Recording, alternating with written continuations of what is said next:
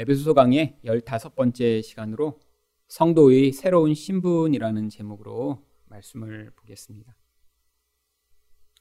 사도 바울은 예수 그리스도를 믿기 전의 에베소 성도들의 상태가 어떠했는지 12절에서 이렇게 이야기를 했습니다. 그때 너희는 그리스도 밖에 있었고 이스라엘 나라 밖의 사람이라 약속의 언약들에 대해서는 외인이요 세상에서 소망이 없고 하나님도 없는 자이더니 영적 측면에서 보면 아주 절망적인 상황이죠. 예수가 없는 사람이나요. 또 하나님의 백성도 아닌 약속도 얻을 수 없는 자이며 그렇기 때문에 이 세상에서 소망도 없고 또 하나님도 없는 자라고 하는 이 모든 에베소 사람들의 모습은 구원받은 성도의 측면에서 보면 참 절망적인 상황 이었습니다. 그런데 이들이 예수님을 믿게 된 것이죠. 예수님을 믿어서 이들은 하나님의 놀라운 복을 받게 되었고 또 그뿐 아니라 이들의 신분이 변화되게 됩니다.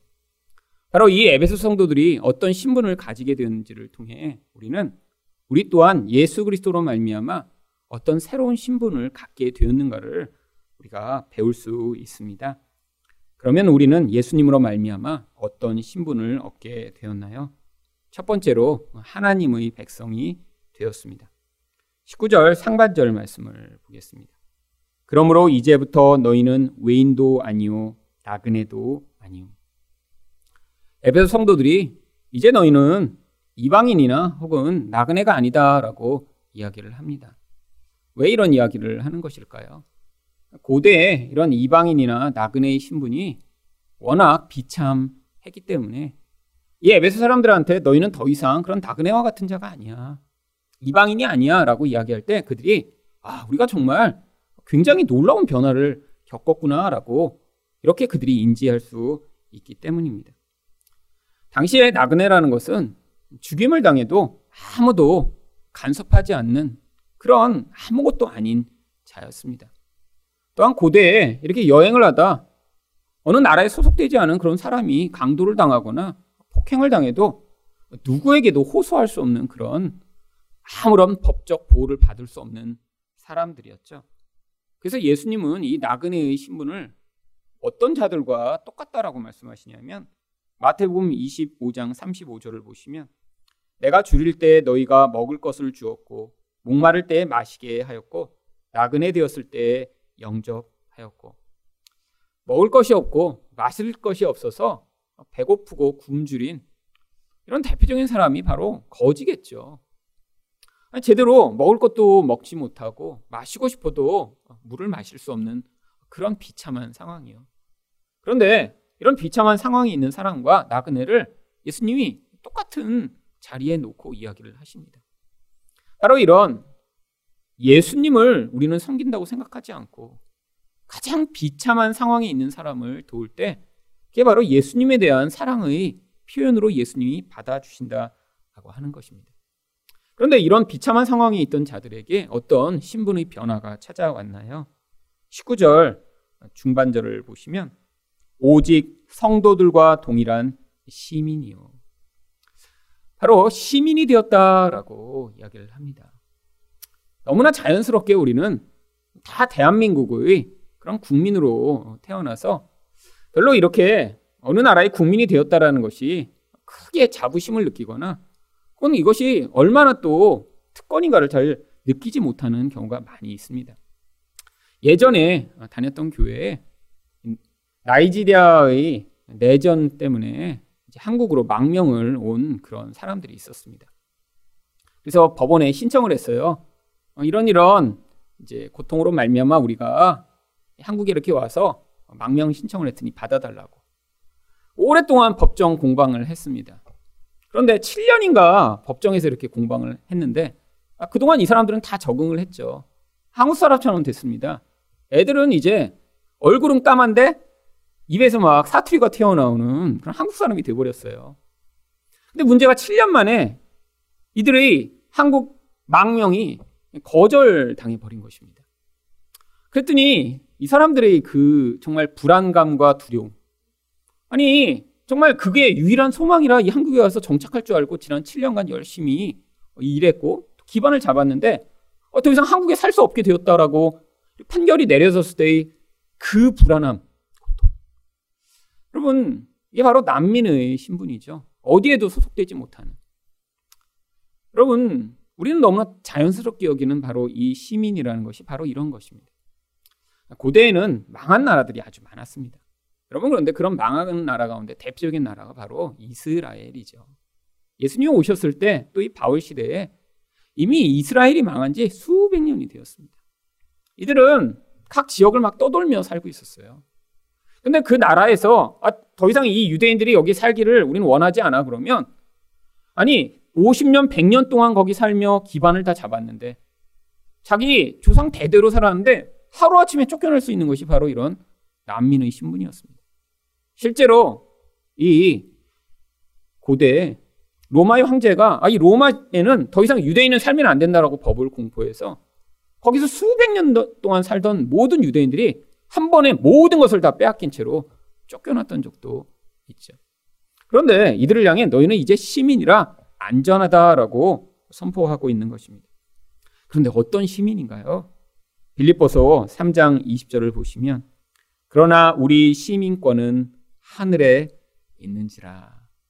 여러분, 우리 이 시민권이 이 땅에 눈에 보이는 형태로 주어진 것이 아니라 하나님의 백성으로서의 시민권을 우리에게 부여되었다라고 이야기를 하는 것입니다. 여러분, 이 시민권을 우리가 가지고 있냐, 아니냐는 무엇으로 알 수 있나요? 믿음으로만 알 수 있습니다. 여러분, 하나님 나라라는 것 눈에 보이지 않죠. 하나님이 그 나라를 통치하시고 그 나라의 왕이시며 또한 하나님이 강한 권세를 가지고 계시기 때문에 그 나라의 백성이 안전하다는 사실을 우리가 받아들이기 위해선 바로 하나님이 온 세상의 주인이 되시며 통치자가 되신다는 걸 믿는 믿음이 전제되어야 합니다. 눈에 보이지 않는 그 하나님의 통치, 우리 세상에서 잘 찾아보기 어렵죠. 여러분, 힘이 강한 나라는 그 나라의 백성들을 지키고자 사실 힘이 약한 나라보다 많은 노력을 기울입니다. 대표적인 나라가 미국과 같은 나라죠.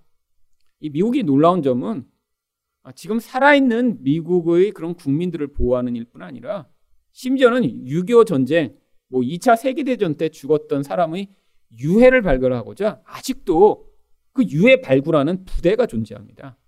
그래서 그 부대 군인들은 전 세계를 돌아다니면서 수십 년 전에 죽었던 그런 군인들의 유해를 거기서 발굴해서 다시 성대하게 장례를 치러주고 가족에게 돌려주는 것 그것을 목적으로 부대가 존재해요.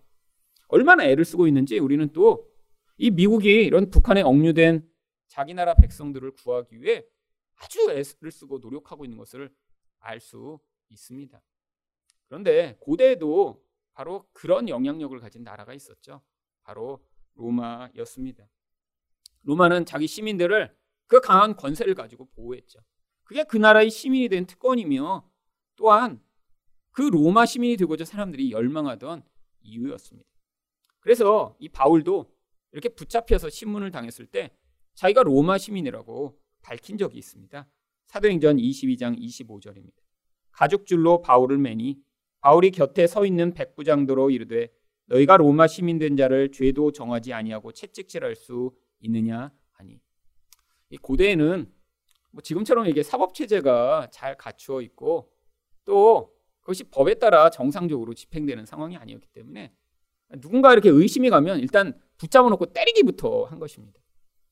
여러분 이렇게 그냥 누군가 뭐 어떤 문제가 있는데 보니까 이 사람이 그냥 때려서 무조건 자기 죄를 어, 자백하게 하면 맞은 사람들이 대부분 그냥 자기가 잘못했다고 하는 경우가 많거든요. 그럼 아주 쉽게 해결되는 문제죠. 뭐 한국에도 이렇게 우리가 옛날 이제 사극 같은 걸 보면 일단 그냥 증거가 없으니까 붙잡아 맨 다음에 곤장을 심히 쳐라. 그러고 이제 맞다 보면 아 자기가 잘못했다고. 그럼 그래서 일단 붙잡아 놓고 때리려고 하는 것입니다. 근데 그냥 이렇게 살살 때리는 게 아니에요. 고대에 이렇게 붙잡아 놓고 때릴 때는 채찍에다가 그 채찍의 끝에 쇳덩어리, 동물이 뼈 같은 것들을 묶어 놓은 뒤로 채찍을 때리니까 이 등에 있는 살점이 다 떨어져 나간다고 합니다. 피가 솟구쳐요. 너무너무 고통스럽다가 거기서 자기 죄를 자백하거나 아니면 죄인이 아니어도 자기가 잘못했다라고 그냥 인정해버리는 이런 상황들이 벌어지는 거죠. 아, 그랬더니 그때 바울이 아, 나는 로마 시민이다라고 이야기를 합니다. 그랬더니 사도행전 22장 29절에서 신문하던 사람들이 곧 그에게서 물러가고 천부장도 그가 로마 시민인 줄을 알고 또 그 결박한 것 때문에 두려워하니라. 이게 바로 강한 나라의 시민이 된 특권이죠. 여러분, 우리는 하나님이 우리를 하나님의 백성 삼으셨습니다. 하나님 나라의 백성 됐다라는 건 바로 온 세상을 통치하시는 하나님이 우리를 보호하신다라는 것들을 이야기하는 것인데. 하지만 우리 안에 믿음이 없을 때마다 우리는 어떤 위협을 받나요? 이 세상에서 눈에 보이는 그런 세상의 나라와 힘이 우리를 위협할 때마다 그 하나님을 잊어버리고 우리가 끊임없이 두려워하고 또 그 가운데 불안해할 때가 얼마나 많은지요. 하나님은 이런 불안한 상황들 가운데 결국 무엇을 우리에게 가르치시고자 하는 것일까요? 눈에 보이는 것보다 우리 가운데 주어진 이 신분이 무엇인가를 우리가 믿음으로 받아들여서 바로 이런 요동하는 상황 가운데 그 믿음이 세상을 이길 수 있는 얼마나 강한 능력이 있는가를 우리 삶에서 가르치시고자 하는 것입니다. 그래서 히브리서 11장을 보면 바로 이 믿음으로 말미암아 이 세상을 이긴 사람들을 뭐라고 부르냐면 세상이 감당치 못할 자들이라고 부르는 것이죠. 근데 거기에 놀라운 표현 중에 하나가 이 세상이 감당치 못할 자들 가운데 바로 믿음으로 나라를 이기기도 하며 이런 놀라운 표현이 있어요. 이 세상의 나라를 어떻게 눈에 안 보이는 그 믿음으로 이길 수 있는 것인가요? 이게 바로 하나님 나라의 백성임을 믿는 믿음이 눈에 보이는 세상의 권세보다 크고 강력한 것임을 보여주는 것입니다. 여러분, 이 대표적인 예가 바로 구약 성경에 나오죠. 바로 다니엘과 같은 사람입니다. 하나님에게 기도하는 것을 막기 위해 기도하는 자는 다 사자굴에 던져 넣는다고 했는데 그런 상황 가운데도 하나님의 도우심과 하나님의 은혜를 믿고 끊임없이 기도하던 그 다니엘. 그랬더니 하나님이 사자굴에서도 그를 지켜내심으로 말미암아 그의 믿음이 이런 사람을 위협하는 이 국가의 강력한 힘보다 강함을 하나님이 보여주신 것이죠. 물론 이 땅에서 이렇게 하나님을 믿을 때마다 이런 현실적으로 강력한 능력이 늘 경험되면 참 좋을 것입니다. 근데 성경에는 우리 실제에서는 잘 나타나지 않는 것 같은 이런 사자굴에 들어가서 살아남는 이런 일들을 왜 기록하고 있는 것일까요? 물론 이런 일들이 현실에서 반복되진 않을지라도 우리에게 바로 이 모형을 통해 하나님이 이렇게 사자의 입도 막으실 수 있는 분이다. 나라가 생명을 빼앗으려고 위협하더라도 하나님이 지켜주실 수 있는 분이다. 라고 이야기를 하는 것입니다. 그런데 이제는 하나님이 우리 무엇을 지켜주시는 것일까요? 바로 우리 생명을 위협하는 이 세상의 위협으로부터 하나님이 우리 믿음을 지켜주십니다. 너희를 위협하고 너희를 두렵게 하고 심지어는 너희 생명을 빼앗을지라도 우리가 바로 그 우리를 지키신 하나님을 믿음으로 말미암아 것들을 이겨낼 수 있다라고 하는 것을 믿을 때 바로 그 과정을 통해 우리는 하나님이 어떠신 분이신가를 이 삶에서 경험하게 되어 있는 거고요. 또한 그 강력한 믿음의 능력 또한 삶에서 경험하게 되는 것입니다. 두 번째로 우리는 예수님으로 말미암아 어떤 신분을 얻게 되었나요? 하나님의 가족이 되었습니다. 19절 하반절 말씀을 보시면 이렇게 변화된 신분을 하나님의 권속이라라고 표현을 합니다. 이 권속이라고 한글말로 이렇게 번역된 이 단어는 뭐 이렇게 한자어로 써서 마치 이렇게 되게 어, 어려운 것처럼 여겨지지만 쉽게 말하면 그냥 식구라는 뜻입니다. 식구. 원래 이 헬라어 단어를 그대로 번역하면 그냥 집에 속한 자 이런 뜻이에요. 하나님의 집에 속한 자, 쉬운 말로 그러니까 하나님의 식구라는 뜻이죠. 여러분, 바로 이전에는 누구였어요? 관계없는 자예요. 식구가 아니에요. 여러분, 식구라는 것 어떤 의미가 있는 것인가요? 바로 이 식구라는 건 내 자식이라는 것입니다. 나와 같은 피를 공유하고 나의 모든 것들을 공유하는 그런 사람이라고 하는 것이죠. 여러분, 근데 우리가 원래 외인이었다가 어떻게 하나님의 이런 식구로 편입되게 되었나요? 바로 성령에 의해서 그것이 가능하게 되었습니다. 로마서 8장 15절을 보시면 너희는 다시 무서워하는 종의 영을 받지 아니하고 양자의 영을 받았으므로 우리가 아빠 아버지라고 부르짖느니라. 여러분 이 말씀을 보면 이렇게 성령을 통해 하나님을 아빠 아버지라고 부르짖지 못하는 모든 사람들의 영적 상태를 뭐라고 표현하고 있나요? 두려워하는 종의 영을 받은 상태로 살아가고 있음을 알 수 있습니다. 여러분 이게 바로 세상 사람들이 신을 추구하는 아주 중요한 모습이죠. 여러분 세상 사람들이 기독교인만 이렇게 신에 대한 어떤 경배와 예배와 기도 행위를 하는 게 아니라 세상 사람들도 열심히 신을 추구합니다.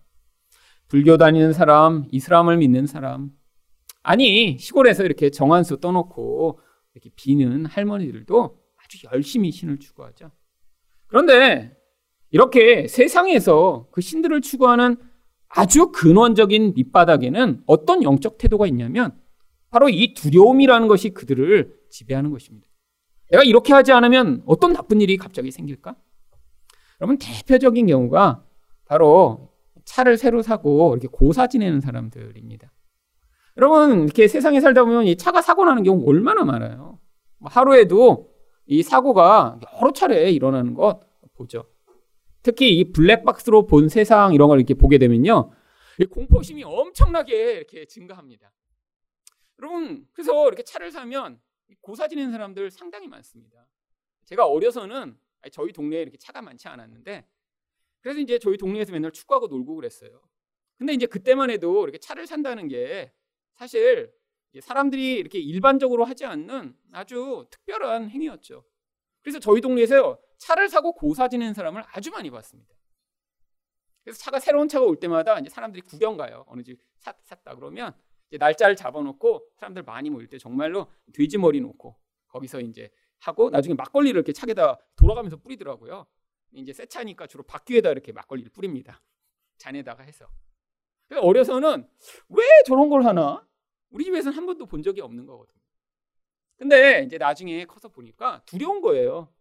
그래서 신의 힘을 빌리고자 하는 거죠. 그 신이 나를 이걸 막아줄 수 있을 것 같아. 왜 내 힘만으로 해결되지 않는 문제가 인생 가운데 얼마나 자주 있나요? 여러분, 그런데 예수를 믿어서도 이런 태도를 가지고 예수를 믿는 사람들이 아주 많이 있습니다. 내가 어떤 종교적 행위를 하나님 앞에서 성실하게 해내지 못하면 하나님이 갑자기 잘 나가던 사업을 망하게 하시면 어떻게 하지? 갑자기 나는 지금 건강한데 아, 갑자기 나를 아프게 만들어 갖고 어 이렇게 갑자기 하나님이 나에게 이런 힘든 일을 주시면 어떻게 하지? 아, 내가 이렇게 지금 뭔가 어느 수준에 이르지 못한 삶을 살고 있는데 어떤 무서운 일을 나한테 주셔 갖고 나중에 갑자기 나를 그냥 딱 치시면 어떻게 하지? 근데 만약에 그런 두려움으로 말미암아 어떤 종교적 반응을 하게 되었다면 그것은 지금 복음으로 말미암는 온전한 자녀의 태도가 아니라 어쩌면 이전부터 내가 익숙하게 나에게 영향을 미쳐왔던 이 두려움에 종된 영적 영향력에 매여 있는 것입니다. 여러분, 아버지와 자식의 관계라는 것은 이렇게 두려움 때문에 어떤 일을 행해서는 안 되는 것이죠. 그러면 아이가 아버지의 사랑을 받기 위해 아버지가 나에게 혼낼까봐 막 집에서 막 청소를 열심히 한 다음에 아, 아빠가 내가 이렇게 청소를 잘 했으니까 나를 좋아하시겠지. 아니면 시험 보고 나서 이렇게 성적을 나쁘게 받은 다음에 어 이래서 아빠가 갑자기 화내고 나를 싫어하면 어떻게 하지? 만약에 그런 동기로 공부를 한다거나 그런 동기로 청소를 한다면 이건 지금 그 가정의 그런 분위기가 아주 잘못된 것이죠. 여러분, 하나님이 그래서 우리 안에서 성령으로 계속해서 말씀하시는 음성은 무엇이냐면 너가 어떤 행위를 하든 어떤 모습이든 내가 너를 사랑한다라고 하는 것입니다. 이번 주간에 저희 교회 어떤 성도랑 같이 이제 식사를 했습니다. 근데 이제 그 집 딸이 대학교를 갔는데 자기가 원하던 대학교에 이제 가지 못한 거예요. 그래서 이제 재수를 했답니다. 근데 재수를 했는데 이제 원하는 대학에 또 떨어졌어요. 그래서 이제 삼수를 또 하겠다고 그런 거예요. 그래서 아 이렇게 재수를 해서 떨어졌는데 너가 삼수까지 해야 되겠냐 그랬더니 아 자기는 자기보다 못한 애들이 다 자기보다 좋은 학교를 갔기 때문에 그 학교에 요번에 하면 반드시 갈 수 있을 것이라고 생각을 한 거예요. 그래서 또 삼수를 한 거예요. 근데 또 떨어져 버렸습니다. 그래고 이제 엄마는 되게 두려운 거예요. 아, 이 사수까지 한다 그러면 어떻게 하지? 사수까지. 그렇잖아요. 근데 이게 끝이 없잖아요. 예전에 제가 다녔던 그 이제 종로학원을 제가 다녔는데 거기는 탈수한 형도 있었거든요. 자기 원하는 학교에 원하는 과에 가기 위해 탈수를 하고 있는 거예요. 탈수를. 근데 이게 이제 참 끝이 없으니까 엄마가 너무 두려웠대요. 딸이 어, 또 한다 그러면 어떡하나. 그랬더니 이제 이 딸도 세 번까지 하고는 이제 멈췄던 거예요. 근데도 마음에 뭐가 있겠습니까? 계속해서 아, 난 저 학교에 갔어야 되는데. 아, 이런 마음이 계속 있을 거 아니에요. 불만족이. 그런데 여름에 이제 수련회를 갔다 오더니 딸이 하나님의 음성을 들었다라고 했대요. 그래서 무슨 음성을 들었냐 그랬더니 하나님이 그때 수련회에서 이렇게 말씀하셨대요. 내가 어느 학교 다니던 나는 너를 여전히 사랑한다. 아니, 사실은 그 너무 당연한 말씀이잖아요. 우리가 생각하면. 근데 그 딸한테는 그때 그 음성이 꼭 필요했던 거예요. 네가 어느 학교를 다니든 나는 동일하게 너를 사랑한다. 근데 그 음성을 들으면서 이 딸 안에 있던 그 학교에 대한 열망, 갈망을 그때 다 놓을 수 있게 되었답니다. 그랬더니 그 다음에 학교를 아주 즐겁게 다녀서 그 학교를 마칠 수 있었대요. 여러분, 세상에선 우리가 어떠한 수준에 이르지 못했느냐. 그것으로 우리를 지적합니다. 그게 우리 안에 끊임없이 잘못된 음성으로 들려요. 나는 내가 어느 수준에 이르지 못했으니까, 아, 그러면 사람들이 나를 좋아하지 않겠지. 예, 세상에선 우리가 어떤 수준에 이르지 못하면 사람들이 우리를 싫어할 수 있습니다. 사람들이 원하는 어떤 모습을 갖추지 못하면 그것 때문에 사람들이 우리를 별로인 사람으로 여길 수 있죠. 그건 사람이에요. 사람은 눈에 보는 것으로 판단하며 그 판단에 의해 또 남을 정죄하고 판단하는 그런 육에 속한 존재니까요. 그런데 우리를 향한 온전한 시각을 가지고 계신 분은 바로 우리 참 아버지가 되시는 하나님이십니다. 하나님은 우리가 어떤 모습을 가지고 있던, 어떤 자리에 있던, 어떤 능력을 가지고 있던, 아니 어떤 종교를 행위를 내놓던 아니던 간에 그냥 그 예수 그리스도로 말미암아 우리를 자기 가족으로 삼아 주셨기 때문에 여전히 일관된 사랑으로 우리를 향해 내가 너를 사랑한다라고 말씀해 주고 계시는 것이죠. 제가 20대 때 저도 이런 하나님의 사랑을 잘 알지 못하던 때가 있었습니다. 그때 저도 그러니까 이 세상의 시각을 받아들여 저를 향해 끊임없이 이 비교하는 마음을 가지고 바라보고 있었던 것이죠. 내가 뭔가 잘하는 거가 있으면 그걸 가지고 야 나는 이렇게 괜찮은 사람이야. 근데 제가 뭐 전부 모든 걸 잘하나요? 제가 못하는 영역이나 부족한 영역이 있으면 너무너무 열등감이 드는 거예요. 그 열등감을 감추고자 뭔가 더 잘하는 걸 자꾸 내세우고 그 열등감은 끊임없이 감추고 여러분 그런데 제가 은혜를 받고 아, 늘 알던 말씀이에요. 늘 듣던 음성이라고 생각하지만 그 은혜를 받고 하나님의 음성 가운데 가장 강렬하게 매일처럼 들었던 음성이 내가 너를 사랑한다라는 하나님의 음성이었습니다. 아, 그 음성 아주 어렸을 때부터 들었거든요. 성경을 보면 늘 그거라고 얘기하고 아니 개인적으로도 그 경험이 있었지만 20대 때 새로운 영적 경험을 하면서 아니 저를 정말 그 음성이 쫓아다니듯 계속해서 그 음성이 영원 안에 울려 퍼지는데 말씀을 묵상해도 기도를 할 때마다 하나님이 나를 사랑하신다고 말씀하시는 그 음성이 오랫동안 지속되게 되었습니다. 근데 그렇게 그 음성을 듣다가 나타난 가장 큰 변화가 무엇이냐면 바로 하나님의 자리에 다른 사람들을 올려놓고 그들이 나를 어떤 눈으로 바라보나 이전엔 너무너무 그게 중요했어요. 사람들이 나를 이렇게 하면 멋지다고 보겠지. 아니, 내 이 약점이 드러나면 사람들이 나를 비난하겠지?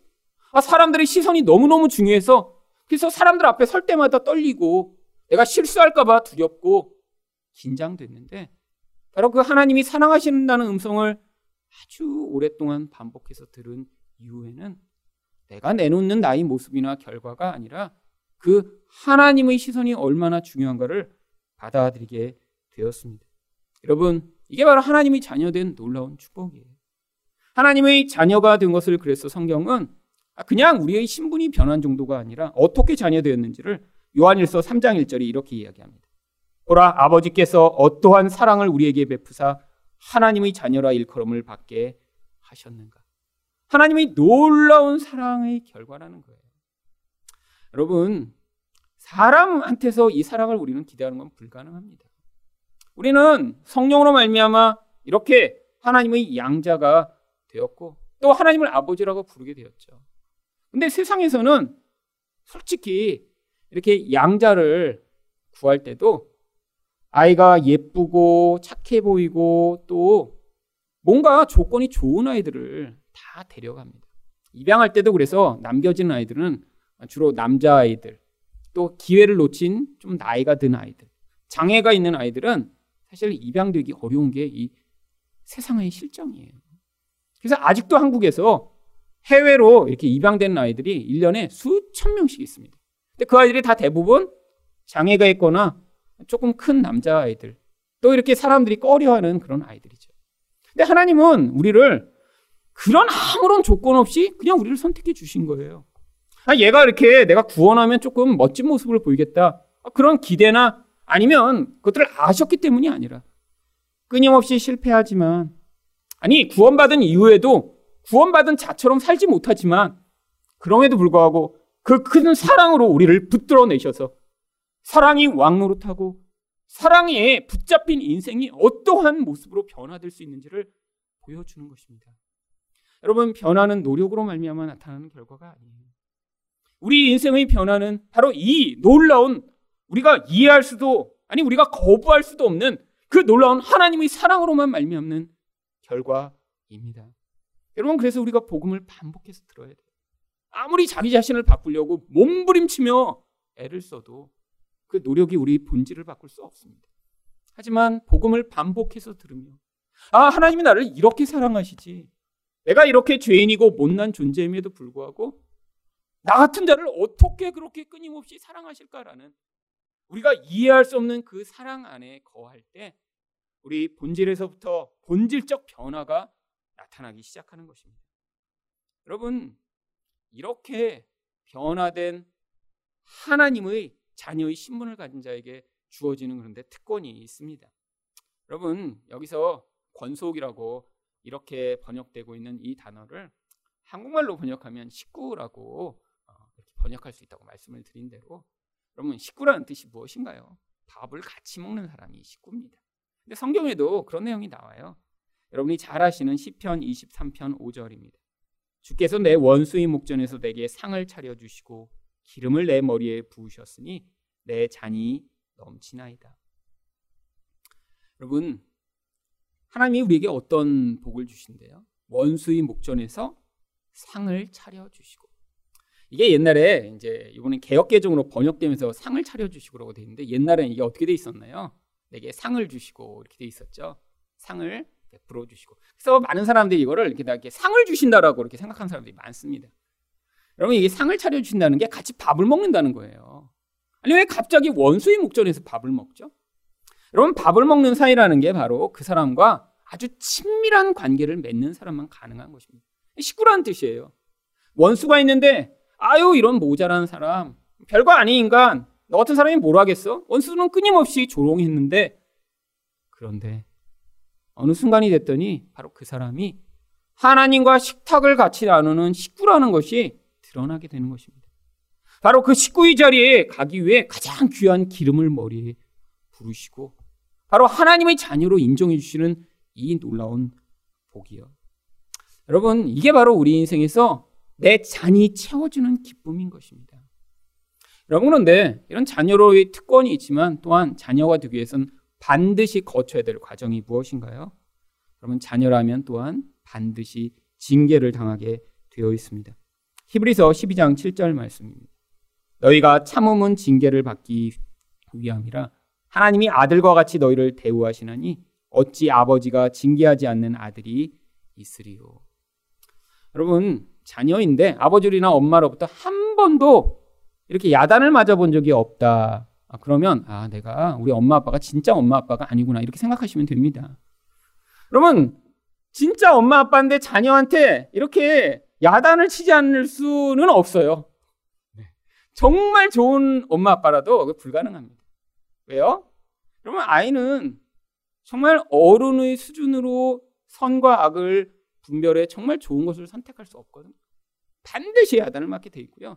반드시 매도 맞게 되어 있죠. 여러분 여기 징계라는 건 잘못했을 때 막 혼내는 그런 종류의 세상에서 엄마 아빠들이 가끔씩 하는 그런 행동이기보다는 아이를 어른스럽게 만들어가는 바로 성장을 위해 꼭 필요한 훈육을 얘기하는 그런 단어입니다. 이 한자어 징계라는 단어가 이제 사회에서도 뭔가 잘못하면 벌을 주는 용어로 자주 사용되다 보니까 이 뉘앙스가 아주 나쁘게 돼 있지만 여기 나와 있는 이 징계라는 바로 파이데오라고 하는 헬라어는 아이를 어른 되게 만들다라는 파이디온이라는 소년이라는 단어에서 나온 단어예요. 그러니까 하나님이 우리를 징계하신다는 게 뭐죠? 아이 수준으로 끊임없이 살 수 없다라는 거죠. 이 아이 수준이 뭔가요? 세상 사람의 수준이요. 예수를 믿었고 하나님 자녀 되었지만 신분에 걸맞은 그런 하나님의 백성으로서의 온전한 모습이 바로 나타나지 않는 것입니다. 그래서 하나님이 우리 인생에 개입해 오신다는 거예요. 여러분, 그렇게 해서 하나님의 개입을 받은 사람일수록 어떤 반응을 하게 되나요? 바로 이 복음이 얼마나 놀라운 것인가를 깨달아 그 복음에 반응하는 태도를 보이게 되어 있는 것이죠. 마지막으로 우리는 예수님으로 말미암아 어떤 신분을 얻게 되었나요? 하나님의 성전이 되었습니다. 20절 상반절 말씀입니다. 너희는 사도들과 선지자들의 터 위에 세우심을 입은 자라. 어떻게 우리를 사도와 선지자들의 터 위에 세웠다라고 이야기를 하고 있죠? 여기서 선지자들은 구약 성경을 대표로 이야기를 하는 것입니다. 그럼 사도들은 바로 신약 성경을 이야기하겠죠. 결국 우리라고 하는 존재가 예수 그리스도를 믿게 된 것이 이 선지자들과 사도를 통해 선포된 하나님의 말씀으로 말미암아 그렇게 가능하게 되었다라고 하는 것입니다. 여러분 우리가 예수를 어떻게 믿게 되었나요? 물론 아주 가끔씩 신비한 체험을 통해 예수님을 믿었다라는 사람들을 만날 수 있습니다. 하지만 이거는 아주 흔하지 않은 거예요. 그게 아니고는 예수를 만날 수 없는 그런 경우 지난번에 이제 저희 오셨던 그 모로코에서 오신 우리 우석윤 선교사님이 모로코에는 어떤 그런 이슬람교 교인이 그렇게 이제 예수님을 믿게 된 경우를 얘기하시더라고요. 아무도 정말 복음을 전한 적이 없는데 꿈을 꿨대요. 그랬더니 어떤 사람이 오더니 너는 예수를 믿어라라고 이렇게 꿈에 나타났는데 그게 반복해서 그 꿈을 꾸면서 그 모로코라는 아주 깊은 시골에 있는 사람이 그 예수라는 그분을 알고자 하다가 우연히 유럽에서 방송하는 이제 이슬람 쪽에 방송하는 이제 그 방송이 있거든요. 선교 방송. 그 선교 방송에서 예수 이야기를 하는 걸 들으면서 복음을 받아들이게 되었다라고 하더라고요. 아, 놀라운 일이죠. 근데 그 사람한테는 누군가 이렇게 전할 사람이 없기 때문에 하나님이 아주 신비하고 놀라운 방법으로 특별하게 개입하신 것입니다. 대부분은 어떻게 예수 믿었나요? 바로 이 말씀을 선포하는 아니 이 말씀을 또 대신 전달하는 어떤 사람들을 통해 그들을 통해 예수를 소개받고 그것으로 말미암아 예수 그리스도를 알게 된 것이죠. 이게 바로 사도와 선지자들이 터 위에 우리가 같이 선 것입니다. 그런데 이렇게 선지자들이 터 위에 세우심을 받아 20절 하반절에 어떤 일이 벌어졌나요? 그리스도 예수께서 친히 모퉁이 돌이 되셨느니라. 여러분 여기서는 건물을 짓는 비유로 이 모든 것들을 설명합니다. 땅이라는 거예요. 선지자와 사도들은. 근데 땅 위에 건물이 세워지려면 모퉁이 돌이 세워져야 합니다. 이 모퉁이 돌은 뭘 하는 역할이냐면 이 고대에는 지금처럼 콘크리트를 이렇게 바닥에 깔질 않았습니다. 그러니까 이 건물을 세우려면 뭔가 딱딱한 게 바닥에 있어야 돼요. 지금은 이제 바닥을 다 콘크리트로 이제 깔고 철근도 넣고 그래서 기둥을 거기에 세우면 든든하지만 옛날에는 그냥 맨 땅에다 이렇게 기둥을 세워서 지붕을 올리다가 그 땅이 흔들리거나 물러서 가라앉으면 집이 무너지게 되어 있잖아요.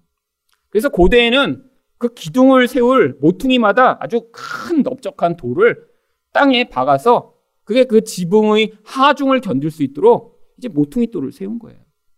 바로 이렇게 집이 지어져야 되는데 그 가장 중요한 기초가 바로 모퉁이 돌인 예수 그리스도라고 하는 것입니다. 여러분, 이것은 무슨 얘기인가요? 우리의 신앙의 기초, 교회의 기초, 우리 연합의 모든 기초에 예수 그리스도 없이는 아무것도 안 된다는 거죠. 여러분, 이 교회를 많은 사람들이 착각하는 경우가 많습니다. 예수 없이 되게 우리가 이렇게 친해지는 모임이 마치 좋은 교회인 것처럼 생각하는 사람들이 있어요. 그래서 교회에 막 친목 모임이 많고 모이면 막 사람들은 되게 즐겁고 만나서 어, 그냥 정말 밤을 새워 이야기를 할 수 있고. 근데 예수 없는 그런 모임은 결국 참된 교회로 세워져 가는 모임이 아니라는 것입니다. 여러분, 우리 모임, 우리 교회, 아니, 우리 신앙의 기초가 바로 예수 없이는 어느 순간에는 지진이 나고 땅이 조금만 흔들려도 바로 다 무너져 버리게 되어 있는 거예요. 여러분, 세상의 친목 모임들이 그렇죠. 한때 굉장히 친한 것 같아요. 근데 어느 순간이 지나가고 유행이 지나가고 관심이 떠나가 버리면 금방 허물어지는 게 세상의 관계입니다. 하지만 교회는 그렇지 않다라는 거예요. 우리가 복음을 배웠으면 이제 예수 그리스도의 기초를 둔 교회, 예수 그리스도가 우리 신앙의 기초를 둔 그런 신앙이 되지 않으면 다른 것으로는 우리 교회와 신앙의 기초를 전혀 세울 수 없다라는 거예요. 여러분, 그렇기 때문에 우리 교회가 바로 복음의 기초를 둔 바로 그런 교회가 되고자 끊임없이 기도하고 애쓰고 그 복음을 제가 계속 선포하는 것입니다. 근데 바로 이 모퉁이 돌을 베드로전서 2장 6절은 뭐라고 얘기하나요? 성경에 기록되었을 때 보라 내가 택한 보배로운 모퉁이 돌을 시온에 두노니 그를 믿는 자는 부끄러움을 당하지 아니하리라. 여러분 이 시대가 어떤 시대죠? 교회도 예수 말고 다른 것 자랑하고 싶어 하는 시대가 바로 이 시대입니다. 얼마나 교회가 큰 교회를 가졌는가. 근데 교회가 정말 예수를 자랑하는가. 이게 훨씬 중요한 거죠. 아무리 만 명이 들어가는 예배를 지으면 뭐예요? 정말 그 안에서 예수 그리스도가 빠진 채로 다른 것이 계속 선포되고 있다면 아니 예수 그리스도 빠진 채로 다른 것으로 우리가 더 멋진 사람들이 되고 다른 것으로 노력하고 애썼더니 이렇게 성공할 수 있다고 이야기하는 그런 집단이 되어버린다면 그거는 바로 여기에 있는 모퉁이 돌이 예수 그리스도가 아니라는 것입니다. 여러분들 성경이 뭘 약속하나요? 세상이 볼 때는 별로 자랑스럽지 않고 세상이 볼 때는 멋져 보이지 않는 그 예수가 우리를 실망시키지 않으며 바로 그 예수를 믿는 자는 절대로 부끄러움을 당치 아니할 것이라고 얘기하고 있죠. 여러분 이게 바로 우리 믿음이 필요한 영역입니다. 우리도 예수 말고 다른 것 드러내는 교회 되고 싶어하는 욕구가 우리 안에 있을 수 있습니다. 더 사람이 많이 모이는 교회, 막 어떤 사역을 멋지게 잘하는 교회, 아니 어떤 것을 이루어낸 그런 교회. 여러분 하지만 예수 없이 나타나는 그 모든 결과는 결국 예수의 자리에 인간을 세워 하나님의 자리를 찬탈하고자 하는 오히려 인간의 죄성을 표출하는 그런 기회일 뿐이죠. 예수의 기초를 뒀다는 게 뭔가요? 결국 나의 자랑, 나의 영광, 내가 드러나고 싶은 것. 아니, 교회 이름을 통해서도 아, 나는 이런 교회에 다녀라고 하는 그런 인간적 영광과 기대조차도 다 땅에 내려놓고 바로 그 자리에서 예수만을 높이는 자들 되는 것. 그게 바로 예수의 기초를 둔 것이며 하나님이 약속하신 대로 그런 자들에겐 절대로 부끄러움이 임하지 않을 것입니다. 여러분 이 약속은 이사야 28장 16절에서부터 나온 것입니다. 그러므로 주 여호와께서 이같이 이르시되 보라 내가 한 돌을 시온에 두어 기초를 삼았노니 곧 시험한 돌이요 귀하고 견고한 기초돌이라 그것을 믿는 자는 다급하게 되지 아니하리로다. 구약에서는 다급하게 되다. 이 다급하다라는 것은 어떤 문제와 상황 가운데 쫓겨 아주 급하고 긴장된 상황을 이야기하는 것입니다. 왜? 바로 예수 그리스도가 우리 인생의 모든 중심을 잡아주시는 유일한 기초가 되신다는 것이죠. 여러분, 이 예수를 기초로 하여 우리에게 어떤 앞으로의 일들이 맡겨져 있나요? 21절 상반절입니다. 그의 안에서 건물마다 서로 연결하여. 여러분, 한 사람만 그냥 예수 위에 서 있고 또 딴 사람은 그냥 그 다른 모퉁이 돌에 서 있는 게 아니라 서로 연결된다는 거예요. 연결돼서 뭐가 되는 거죠? 21절 하반절과 22절입니다. 주 안에서 성전이 되어가고 너희도 성령 안에서 하나님이 거하실 처소가 되기 위하여 그리스도 예수 안에서 함께 지어져 가느니라. 여러분, 바로 여기에 제일 중요한 두 가지가 우리가 하나님이 거하실 처소가 되어 간다는 것입니다. 하나님이 거하실 처소라는 게 뭐죠? 그게 바로 성전이에요. 근데 그 성전이 어떻게 돼요? 예수 안에서 함께 지어져 갑니다. 결국에 나는 완성돼 있고 뭐 다른 사람은 아닌 게 아니라 이게 하나님 나라에 가기 전에 이 땅에서의 그림을 그려놓고 있는 것이죠. 여러분 근데 이 함께 지어져 가는 그림이 구약 성경에 아주 선명하게 등장합니다. 어떤 방식으로 등장하죠? 바로 성전을 짓는데 솔로몬이 성전을 짓는데 그 성전이 돌과 모든 기물들이 그 성전을 짓는 곳에 와서 돌을 쪼개고 깨서 거기서 만드는 게 아니라 다 멀리서 다 미리 다 재단을 해갖고 가지고 옵니다. 참 굉장히 고대에 정교했던 것 같아요.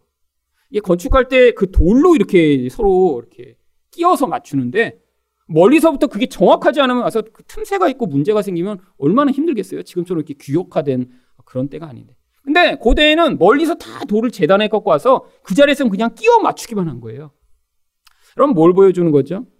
하나님 나라에서는 이제 그렇게 우리를 그때 가서 다듬고 문제가 되는 거를 정리하고 그때 깨트리는 일이 없이 이 땅에서 바로 그 하늘 나라를 위해 우리를 온전한 그 자리에 맞추시기 위한 과정이 존재하고 있다는 것이죠. 여러분 그래서 바로 이 땅이 이 돌 깨지는 바로 채석장과 같은 과정인 것입니다. 여러분 우리 인생 가운데 모난 부분 그 하나님 나라에 적합하지 않은 부분들이 다양한 고난과 시험과 환란을 통해 다듬어지고 그래서 우리 인생 가운데 그 모난 부분들이 아름답게 다 하나님이 원하시는 모습을 갖추게 될 때 바로 그게 하나님 나라에서 바로 그 모습으로 만들어진 자들이 함께 모여 하나님이 그곳에 함께 거하셔서 우리를 통해 그 하나님의 영광과 생명을 드러내시는 그런 성전으로 지어져 아름다움을 드러내게 되는 것이죠. 여러분 이 땅에서 그래서 우리는 무엇을 배워야 하나요? 바로 하나님의 성령과 함께 이렇게 지어져 가는 것이 우리 인생이라는 사실을 잊어버리면 안 되는 것입니다. 그래서 고린도서 3장 16절이 무엇을 이야기하나요? 너희는 너희가 하나님의 성전인 것과 하나님의 성령이 너희 안에 계시는 것을 알지 못하느냐? 여러분 누구를 향해 이런 얘기를 했죠? 바로 고린도 교회 교인들이 예수를 믿지만 여전히 세상 사람처럼 살고 있었던 거예요. 그들이 세상 사람처럼 살고 있던 가장 대표적인 모습이 바로 예수를 믿고 교회를 다니는데 여전히 창녀와 성관계를 맺는 그런 사람들이 많았습니다. 이게 그 고린도 시대의 시대상을 보여주는 거죠. 쾌락이 우상이 된 그런 시대예요. 여러분 근데 바로 그게 이 시대와 똑같지 않나요? 여러분 이 시대 쾌락을 우상으로 삼아 그 쾌락을 위해 무엇이든 하는 그런 시대예요. 여러분 근데 그런 자리에서도 아 내가 이 쾌락을 피해야지. 여러분 이렇게 내가 뭘 안 해야겠다라고 해서는 절대로 그것들을 피할 수 없습니다. 작심 삼일이죠. 작심 삼일. 여러분 그 자리에서 벗어날 수 있는 유일한 길은 우리 안에 성령이 계시며 그 성령과 동행하는 법을 배우며 그 성령이 이끄시는 대로 순종해 나가는 것을 배우며 또한 그렇지 못한 부분들이 성령의 인도하신 가운데 깨어져 나가는 것들을 내가 받아들이며 내 안에서 이끄시는 성령이 순종해 나가는 자가 될 때. 이런 쾌락을 우상으로 섬기며 살아가는 이 고린도 시대와 같은 이 시대 가운데도 하나님의 성전으로 아름답게 지어져가는 인생이 될 수 있는 것입니다. 여러분, 우리는 신분이 바뀐 자입니다. 예수 없이는 아무 소망도 아무 복도 누릴 수 없는 자였는데 예수로 말미암아 하나님 나라의 시민 되었고 예수로 말미암아 하나님의 가족이 되었고 예수로 말미암아 바로 하나님의 성전 되었음을 잊지 마시고 바로 그 신분에 걸맞는 그런 멋지고 아름다운 그런 모습으로 살아가시는 여러분 되시기를 축원드립니다.